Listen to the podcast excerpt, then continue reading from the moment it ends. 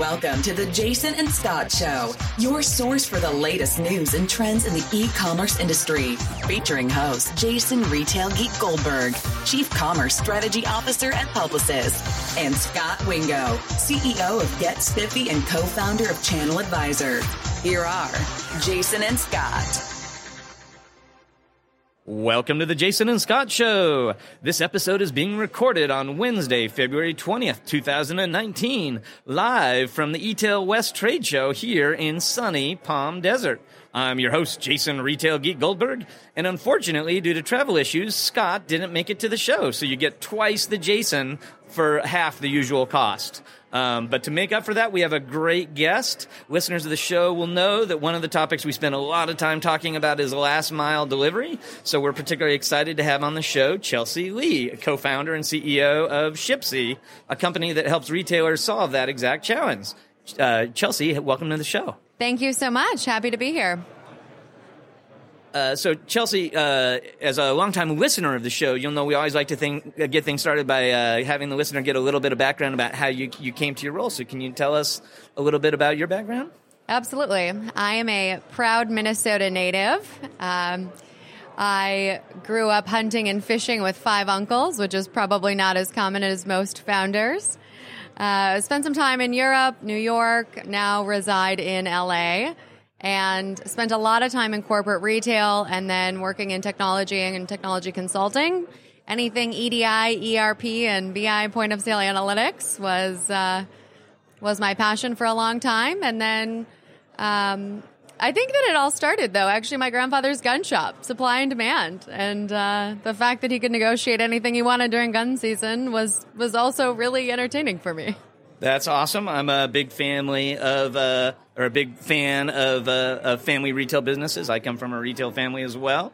Um, I'm sad for Scot that he missed you because EDI, EDRP, and, and uh, POS are some of his favorite acronyms. Ah. Um, and uh, as uh, listeners will know, I sort of think of Minnesota as the retail capital of the U.S., having yes. spent a lot of time at Target and Best Buy. Um, a lot of a lot of great retail and a lot of uh, great retail people come from that region. Uh, so let's dig into Shipsi a little bit. Can you uh, first tell us how you came up with the idea? So it originated because I was getting really frustrated uh, that any brand that I was working with, from Bob's Bait Shop and Nike, everything in between, they always have this big, big dark cloud of Amazon.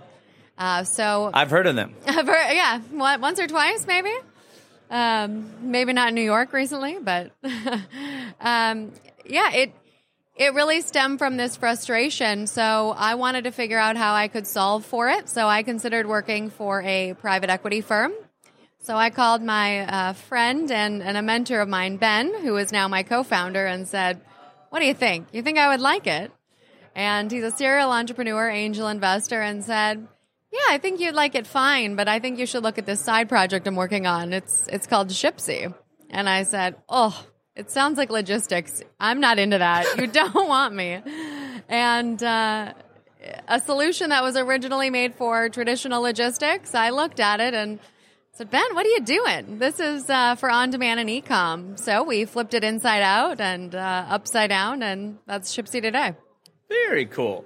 Um, and, and so, uh, give us a like, what is the bullet? Like, how does Shipsi work? Yeah. Uh, so when I was speaking with Ben originally, and we started toying around with this idea of on demand and ecom, I called every friend and old client in my retail network and and said, if you could deliver within a couple of hours without changing any of your existing business systems and not pay for shipping, is that something that you would find value in? Would you invest in something like that? Would that fall in line with your priorities this year? And it was really hard to find someone who said no. It's always a good problem for incubating, uh, a good thing to happen when you're incubating a new idea. Yeah. Um, and so, in my mind, a big part of the value add then is you're sort of unlocking all this inventory that a retailer had in an individual store that can only serve visitors of that store, and essentially turning that inventory into e-commerce inventory that can be exactly. delivered to anyone yeah. on the web. So we integrate an additional shipping option or add an additional option at checkout in any existing e-com website. And then we aggregate multiple last mile delivery networks on the back end so that the consumer is completely dazzled and gets the best price for it. And then we also utilize the existing infrastructure, as you mentioned, of stores, warehouses, distribution centers to basically open up an instant shipping option in in whatever city those things are in. Great. And so I'm going to uh, dive into the details in just a second. But before I do, I mentioned we're eTail West. You were just on a uh, a panel that eTail mm-hmm. West calls a tech tank, and it was kind yeah. of like a, uh, uh, you each got to pitch your businesses, and the audience voted on the the business they would most likely want to adopt. Um, and uh, uh, how did you do? Well, it was an amazing. Thank you for all of my voters. I uh, swept it, I would say. Um, so the the question or the, what they were judging on, I believe it was something like, which of these companies would you invest in within the next 12 to 24 months or seriously implement within your business? Uh, and I had over half of the votes on the uh, entire room out of the, the panel. So it's definitely top of mind. As you know, ecom and last mile are certainly a hot topic. For sure, for sure. And so, congratulations on that. Thank We're with you. Uh, uh, the inaugural Tech Tank yes, winner. It's thank very, you, thank you. Very exciting. Um, I planned that so that I we could finish that before coming on here. Yeah, I, I didn't want to spoil it, but like I would have only invited you on the show because I knew for a fact that you it. were going to win. Yes. yeah. Where's my tiara? Do I get a tiara, a crown, or a, a some kind of trucker hat, maybe? So, you know, it said I was to bring a tiara, and uh, some of your people said that you just ordinarily wear a tiara. Yeah. And so know? it seemed like it would be redundant. Depends on the day. Multiple hats. Yes. Yeah. Yeah. that is the, the job of a founder. Rarely is one of those hats a tiara, but yeah, sure. um, so let's dive into it a little bit. Uh, so you're solving last mile. Um, I think, like, you know, if I just heard that, I would imagine you either are hiring a bunch of people to deliver packages, or maybe your uh, on-demand system where you're using like gig workers to deliver mm-hmm. packages. Uh, is that what you're doing? No. So we have the beauty of learning from a lot of other mistakes that last mile networks, who are very successful now, have already made. So because they figured out a lot of the heavy lifting, I think for us in the beginning, we partner with last mile delivery networks. So a big piece of it is we don't own the cars, the warehouses, the merchandise, nor employ kind of anyone within that. Uh, we just, you know, basically are the master aggregator, wrangler, coordinator. And uh, a really critical piece in that is that we set up different business rules or parameters to make the option appear or not appear. So we don't touch the traditional logistics. But let's say a driver isn't available or the merchandise isn't available. We build all of these profile and business rules, or what we call a PBR, uh, behind the scenes so that the consumer sees the option and we can ensure that they get what they need.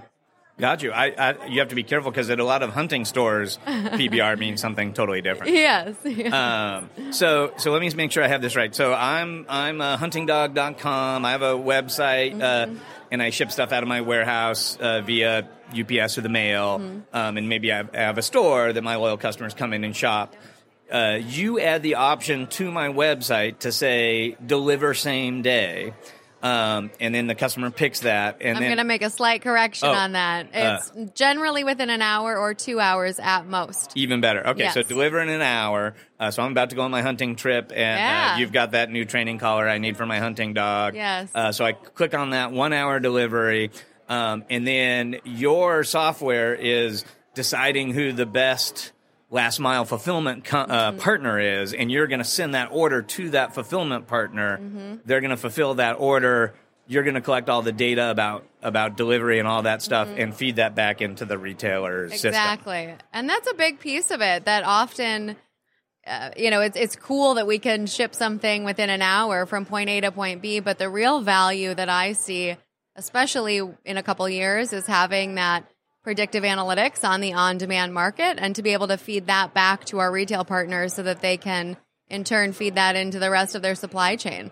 Perfect. So you're sort of a middleware between the, mm-hmm. the last mile companies and the retailer. And are there any um, particular last mile companies that you tend to partner with or that listeners would be familiar with? Uh, yeah, you know, it ranges. Some of them are small courier services, some of them are the Postmates of the world, and it's it's just been amazing to see us fueling every party involved with with more revenue. Um, we will be making a big announcement in the upcoming months about another last mile partner, a major one as well. Today, we have access to over 500 cities across the U.S. And by the end of the year, we anticipate having over a million drivers uh, through those driver networks to be available for Shipsi deliveries. That's awesome. So, so pretty much a, a national reach at this point.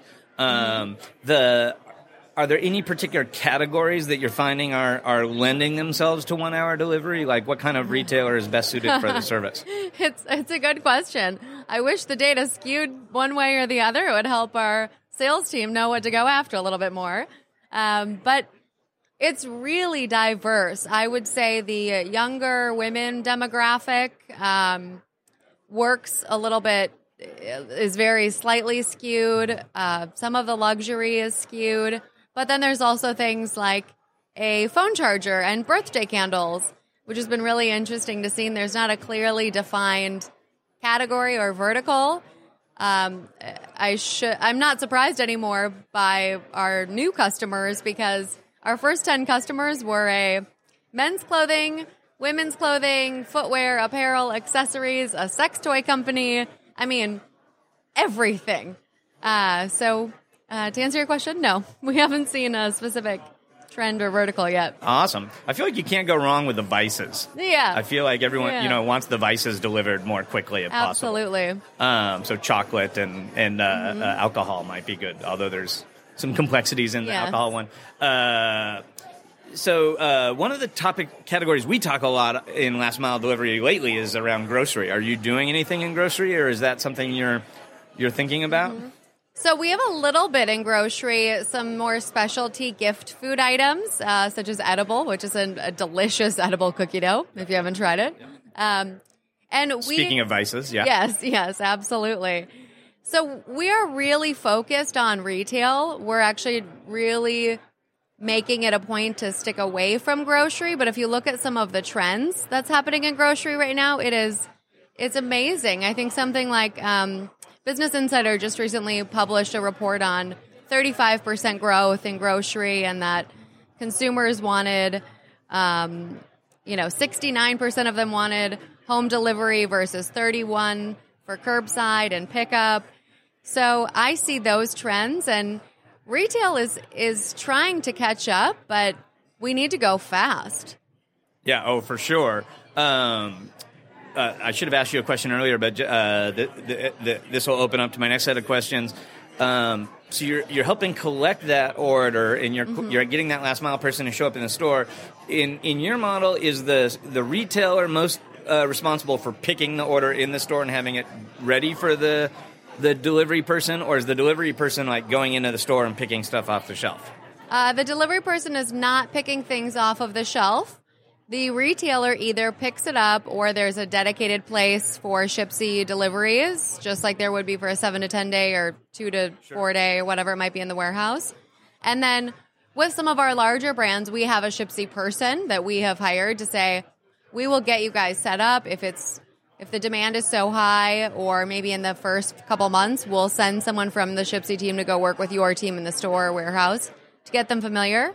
And then we also have a customer service layer that is absolutely critical so that we can be one point of contact for the consumer for the retailer for the warehouse for the driver so that um, the, the retailer doesn't have to deal with some of those things and the consumer gets what they need and feels confident about it. Someone last week actually referred to us as uh, the Wizard of Oz because they didn't even know it was a retail customer of ours, and so many things that we do, the retailer doesn't know about it. So every ten seconds, we're checking an order to make sure that everything is okay, and when it's not, we catch it ninety nine point five percent of the time before the retailer or the consumer even know. Got it. And in that metaphor, they didn't want to even know what's behind the curtain. They Yes, just wanted to see the magic. Um, so uh, the whole curbside versus delivery thing, like I, I feel like there's in the abstract, there's a consumer preference. Um, but I, I feel like price also comes into play in that. So, like, presumably, the more you have to charge for home delivery, the more likely a customer is to opt for the convenience of curbside pickup versus delivery. So, I, I, I would assume if you can get the price low enough, um, or at least the price as perceived by the consumer, then delivery it heavily skews towards delivery. But in places where the unit economics don't work for that, like it might for a rural grocery store, um, then curbside becomes more popular. Absolutely. There's actually two points for our business and why that matters. One is because we're aggregating multiple last mile networks and courier services. We've seen really drastic scenarios where maybe one specific last mile network says that it's going to be $51 and then another one picks it up for maybe $6. So really, really vast differences in that. So one piece of it is the aggregation and the, our ability to do that. The second is that the retailer is no longer responsible to pay 12 bucks to drop it off to FedEx or USPS because the consumer sees exactly how much it is. So we have a couple of retailers right now that we're playing with the pricing and they say, well, I already have $12 allocated in my P&L for FedEx. What if I throw 10 to the consumer? Well, in many cases, it ends up to be a dollar for the consumer to get it now. And obviously their e-com sales skyrocket and they're doing silly Facebook videos. And um, so that's been really, really exciting. And we're finding out a lot about really what the consumer is willing to pay for. But especially when the brand allocates a couple bucks towards it, a lot of times it's a dollar, four dollars, five dollars, you know, ten bucks, um, which has been really exciting to see. Yeah, it you know pricing, consumer pricing is one of the interesting things here uh, because uh, we have sort of overwhelming uh, data that in general consumers don't like paying for shipping, right? And so you know the the dirty little secret is something like sixty eight percent of all e-commerce is sold with free shipping, like that, and that free shipping is of course never free to the retailer. Right. Retailers are being forced to pass uh, to to absorb those costs rather than pass them on. Right. So then when you go to a, a I'll call it a premium delivery service that's doing one hour, um, it like it, it's interesting. Like are consumers more willing to pay um, for shipping for that one hour premium, and they perceive that that's that's okay, or do they have sort of the same attitude that they do with regular shipping that they, they feel like they shouldn't have to pay for it? I cannot wait until we have more data behind it. I will say we have a brand right now that 68% of their consumers last month picked the Shipsi option when it was available to them, which is phenomenal, right? I was thinking, wow, if we have 10%, 20% growth, that's amazing. You know, who knows what we'll find? But just to have one that 68% of their consumers are picking the Shipsi option. And as a founder, it is so exciting to have this, um, I want to call it a team camaraderie with a lot of our retail clients because I'll get a call that says, Chels, we just broke a record this week. And I say, great, so did we. um, because we've just seen a consistent growth. Every single retailer has had uh, higher shopping cart, um, more dollars in the every in their shopping cart collectively, and also more ecom orders. So it's just so exciting to see that that growth with those brands. That that's awesome. I, I do feel like you're benefiting from uh, sort of rapidly changing consumer expectations Yes, as well. yes. Um, I, I had a number of clients that sort of piloted, not even one hour delivery, but piloted same day delivery a number of years ago before um, I would argue before like in particular Amazon had Yeah. had like set that expectation. And back then there was this really interesting learning. Um, the same day delivery was considerably more expensive than the other delivery options. Um, and it wasn't selected by very many consumers back then. Again, they didn't have the perception that that, that was the the expected time frame, and so it looked like this premium option. But even back then, what it did when you added this really expensive same day option, uh, it dramatically increased the number of consumers that would select the two day shipping option versus the slow shipping Yes. option. So it was sort of a price anchor that made the the middle shipping option seemed more appealing. Uh-huh. And you know, fast forward, customer That's expectations. yeah, yeah, that, that was super interesting back then. So people were were getting benefit from it, even though there wasn't really high consumer adoption.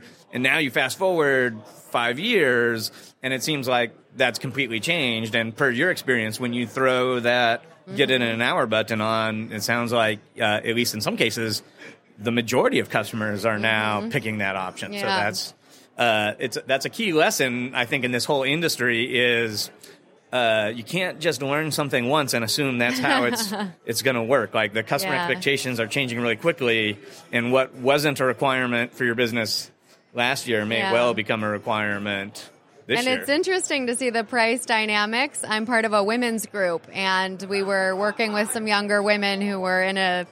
Uh, I can't quite recall the the name of their group, but they were you know middle school, elementary school women who we were going to to work with for a day, and someone had raised their hand after I was explaining Shipsi, and I I had an example where the Shipsi option was less expensive than the overnight option, and so I think the girl must have been seven or eight, and she stood up and said, "Well." Why would anyone pick the more expensive overnight option if I can get it in an hour for less less money? And uh, it was just that stuck out to me because uh, you know, I think my response was something like, "That is a really good question. I don't know why would someone pick the more expensive, longer option." Um, but examples like that, and, and when children maybe point that out, it's fun to see that. Yeah, it's always a good sign when your business model can survive. Are you smarter than a fourth grader? Yeah. um, for sure. Uh, so it wouldn't be a Jason and Scot show if we didn't mention Amazon. And so Uh-huh. in in uh, Scot's absence, I'm gonna try to channel my my inner Okay, inner Amazon. it. Um, it does feel like this is a major area of emphasis for Amazon, and they're they're building out this flex network Mm-hmm. of their own drivers. They're buying tens of thousands of their own delivery trucks, Mm-hmm. and uh, in their most recent earnings statement, they did an interesting thing. Um, you know, they, they list the uh, the competitors that they uh, Mm-hmm. that you should be worried about, and they added a new phrase to their competitor list: shipping and logistics companies, Ah. um, which which I, I find very interesting. Yeah. Um, so uh, the fact that they're leaning so much into this is that a competitive threat? Is that an opportunity? How, how do you feel about about Amazon uh, versus Shipsi? I actually think that it works to our benefit because I don't know Jeff Bezos personally, but I would say that he. He'll uh, probably call you after he hears you on the prob- show. yes, absolutely. I would say that uh, it would be shocking if Amazon didn't take a big brother approach to things. And I love the fact that we humbly sit in the background and support our retailers and that they are the hero. They get the credit at the end of the day. So I actually have seen the um, the expectation that Amazon has set on consumer expectations work to our benefit because any other retailer needs to figure out how to keep up. Um, and that's when hopefully I get a call from them and, and they work with Shipsi. Yeah, I would. I, I would certainly agree. It seems like Amazon has uh, like super uh, access to super inexpensive capital and lots of it, so they build out this big infrastructure, and that raises the expectations Mm-hmm. for all those consumers. And so every other retailer then needs. Usually, Mm-hmm. to figure out a more cost-effective way to deliver that same capability that Amazon Yes. invested in. Um, Yes. So you could certainly see that dynamic playing out in your space. Um, are there any sort of case studies or initial clients that you can tell us about? Yeah, absolutely. So we're uh, working on a release that's going out within the next couple of weeks. So a few of them will be mentioned there, but um, Atlanta Vinyl is a really hot one for us right now. Edoughble, who I mentioned, um, there's it's really every shape and size, and small and large, and we cater to kind of their volume that they're doing. Uh, we also have a partnership with Oracle uh, as part of a Women Founders program, so that will, you know, essentially give us access and uh, be able to cater to any any retailer that is currently running on that. Um, but yeah, it has been so fun. Like I said, one of the best parts about being a CEO is when we get calls or I get a call, and I think it might be a customer service issue or or maybe something bad. Um, when someone on my team says they really want to talk to you right now, right now, right now, and they say, "We broke another record, thank you." Like it's just so so much fun. Yeah, for sure. In general, it's it's usually not a good thing when the retailer calls and demands to speak with you. So it's Yeah, fun when it right. it's it's fun when it's happy news. Right. Um, Create the Edit is another interesting one, uh, and they're kind of in this younger women demographic. Um, so yeah, it's uh, it's been really exciting to see to see the progress. Uh, very cool. You you mentioned the partnership with Oracle. Are there any particular software platforms that retailers run that you like are particularly well like that you have pre-existing integrations with or you're particularly well suited for? Mm-hmm. So the way that we work is we would partner with, or we do partner with the Demandwares, um, the NetSuite, or the I'll call them NetSuite forever because of my um, old background, but Shopify. So we do a pre-built integration. If we have that pre-built integration, it can be a couple of minutes until someone's up and running and live with Shipsi, or it can be a couple hours. Of course, we do some test orders that we initiate or we initiate with them. And if it's one that we're not currently connected to, our average time is anywhere from six to 12 months to finish that pre pre built integration. So we're not uh, not necessarily limited. It's just some of them are in a matter of minutes, and some might be you know a, more month time. or two months. Yeah, absolutely. Okay. Gotcha. But that's a, I mean, it's a big chunk of the market in Shopify alone. Uh, you mentioned NetSuite, which is, uh, of course, now owned by Oracle. It's that's tough to get used to. And then even tougher, our friends at Salesforce want us to start calling Demandware, Demandware. uh, Salesforce Commerce Cloud. Commerce but yeah, Cloud, I will never. And Uh, Sweet yeah. Cloud, it's uh, yes. yeah, the consolidation and name changes are rough. Uh, I, I do want to dive into what like are often perceived as some of the challenges with this model. Um, so you know, one of the the challenges with using those on demand delivery services are that the the drivers don't work for the retailer, right? And so the retailer can't make the driver deliver something. Like the retailer can merely offer a deliver a delivery, and the driver can decide to accept it or not the majority of the time that works great and it's a great career for you know this gig economy. Um, but there there is this challenge with peak demands Yes. right? So everybody wants to deliver on valentine's day and everyone wants to deliver the day before Yes. christmas. Um, and uh, a lot of those gig economy guys are working for multiple services and they they they you know might be making more money doing uber deliveries uh, than postmate deliveries on those peak days. And so well, i think one of the perceived challenges with on-demand delivery drivers is shoot on the day i most need to promise the consumer i'll absolutely get the package to them it's the day that's most risky that the gig economy driver is actually going to deliver that package Yes. for me is that do i have that right and how do we solve that problem Yes, absolutely. So there are so many things that go into working with multiple last mile networks. One is the size, weight, and dimensions of whatever we're sending. So just because someone has a specific type of car, maybe that's why we're aligning them. And we also have very strict criteria on the last mile networks that we work with because we want to always dazzle the consumer expectations. So maybe uh, it's a certain peak time that we don't even pull from that last mile network. Maybe it is specific merchandise or not during food hours if it's a food related one. So we have a last mile network that has uh, just over 90% accuracy when they're on their own, but we build all of these uh, blocks, if you will, blockers, so that they have to deliver within that. Uh, and we've gotten ones that are on 90% on their own up to a 98.5% delivery uh, accuracy because we build in a lot of those blocks and parameters. Uh, that totally makes sense. And I, I also sort of imagine because you work with multiple um, delivery networks, you have the ability to sort of spread that risk around more than someone that's working with a single delivery network. And automatically fill someone else in. And yes, absolutely. Yep. Uh, so then the other thing that's uh, scary is there's a lot of points of integration where data is flowing through the system, right? So you've got like e-commerce is flowing through this like super antiquated point of sale system that's keeping the inventory and you have to get data from those systems and then you have to send data to this wide variety of different delivery networks and get it sounds like a lot of real-time data back from them about the status of those deliveries and those sorts of things.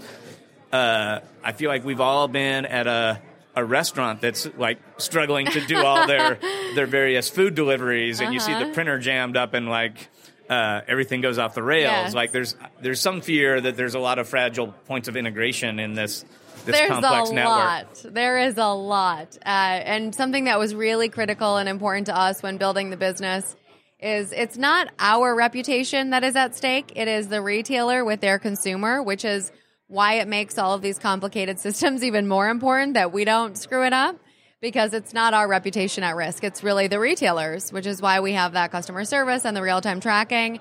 Uh, but something else that that an investor pointed out to me actually was probably almost two years ago.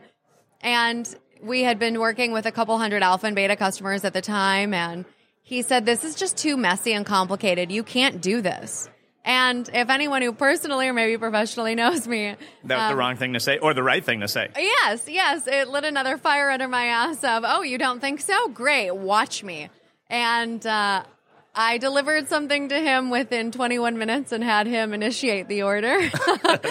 um, Yes, it is complicated, uh, but you know we have an amazing tech team, and I thank my CTO all day long that they finish things before I even really know they were a problem. So thank you, Ben. Um, and it's just been amazing to see it come alive. Very cool. Uh, one thing we I, I failed to bring up earlier: uh, the economic model for your retail partners. Mm-hmm. Do they pay you a, a fee per delivery? Is there some like is it a rev share? Like what's the I, I'm not looking for the actual price, but like Sure. what's the basic model that a retailer buys into? Yeah, the basic model is the based on four different tiers. So it's based on the size or the volume of orders that the retailer is doing so that we can cater to the Bob Bait shops of the world and also the Nikes. So it's a monthly subscription. Um, and then a small portion of the delivery fee. Uh, but keep in mind, the retailer isn't paying for shipping.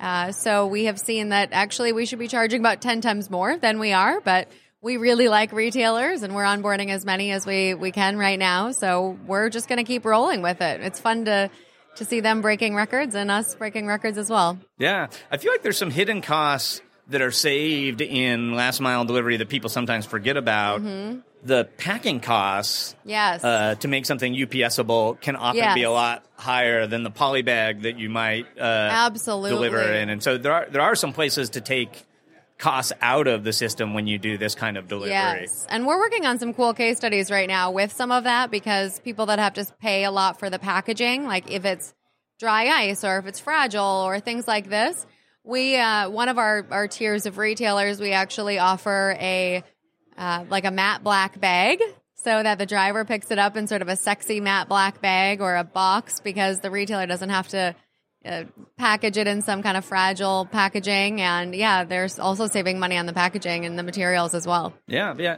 Uh, and then we talked a little bit about the the price that it's offered to the consumer at, and it sounds like retailers are testing different price points. Mm-hmm. Are there any best practices that have emerged so far? Like, do you, like what? Where do you recommend retailers start in terms of pricing uh, one hour delivery? Yeah. Uh, so we either we have a couple different options. Option one is just to display what the cons- exactly what that price is. We are completely transparent about that cost um, and filter it through directly from the last mile network. We don't want to mark that up or down because we want it to be um, as low. Well, we want it to be as low for the consumer as possible so that they pick it more. The second option is if the retailer subsidizes a portion of that. We've seen drastic success, even if they only put three, four, four bucks towards whatever that might be. And it's easy if you already have something like that built in your P and L. You know, you already have a line item for that. Just throw that um, into the shipping cost. So to answer your question, no, we haven't seen any crazy, you know, they always pick it if it's a dollar. That's easy to say. Or I, I try not to use always and never, but uh, very, very, very, very often when it's a dollar or I would say under five is uh, kind of a no brainer for consumers.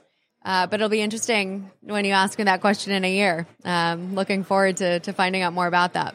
Well, we will take you up on that offer to come back in a year and share some of that data. Um, and that's going to be a good place to leave it because it's happened again. We've used up all our allotted time. As always, if listeners have a burning question for Chelsie, uh, feel free to jump on Facebook and we'll continue the conversation there. Um, if you enjoyed uh, this show, we sure would appreciate that five star review on iTunes. Uh, Chelsie, if listeners want to learn more about Shipsi, uh, where should they uh, find you guys? Yeah, I would say probably the first guess is uh, hello at shipsi.com. Otherwise, feel free to reach out on LinkedIn. Cool. So we will put those links in the show notes. Uh, uh, for folks that are driving, please don't stop and write that down. but it, but it is uh, ship uh, si. Yes, uh, S H I P S I. yeah, on a podcast, you might be imagining that you're ship and then the letter C. So Yes. want, wanted to highlight that. Uh, Chelsie, really enjoyed uh, chatting with you. Thanks for being on the show. It was a pleasure. Thank you so much. Until next time, happy commercing. You've been listening to The Jason and Scot Show. For all the latest news and trends on e commerce and shopper marketing, subscribe to us on iTunes or visit www.jasonandscot.com.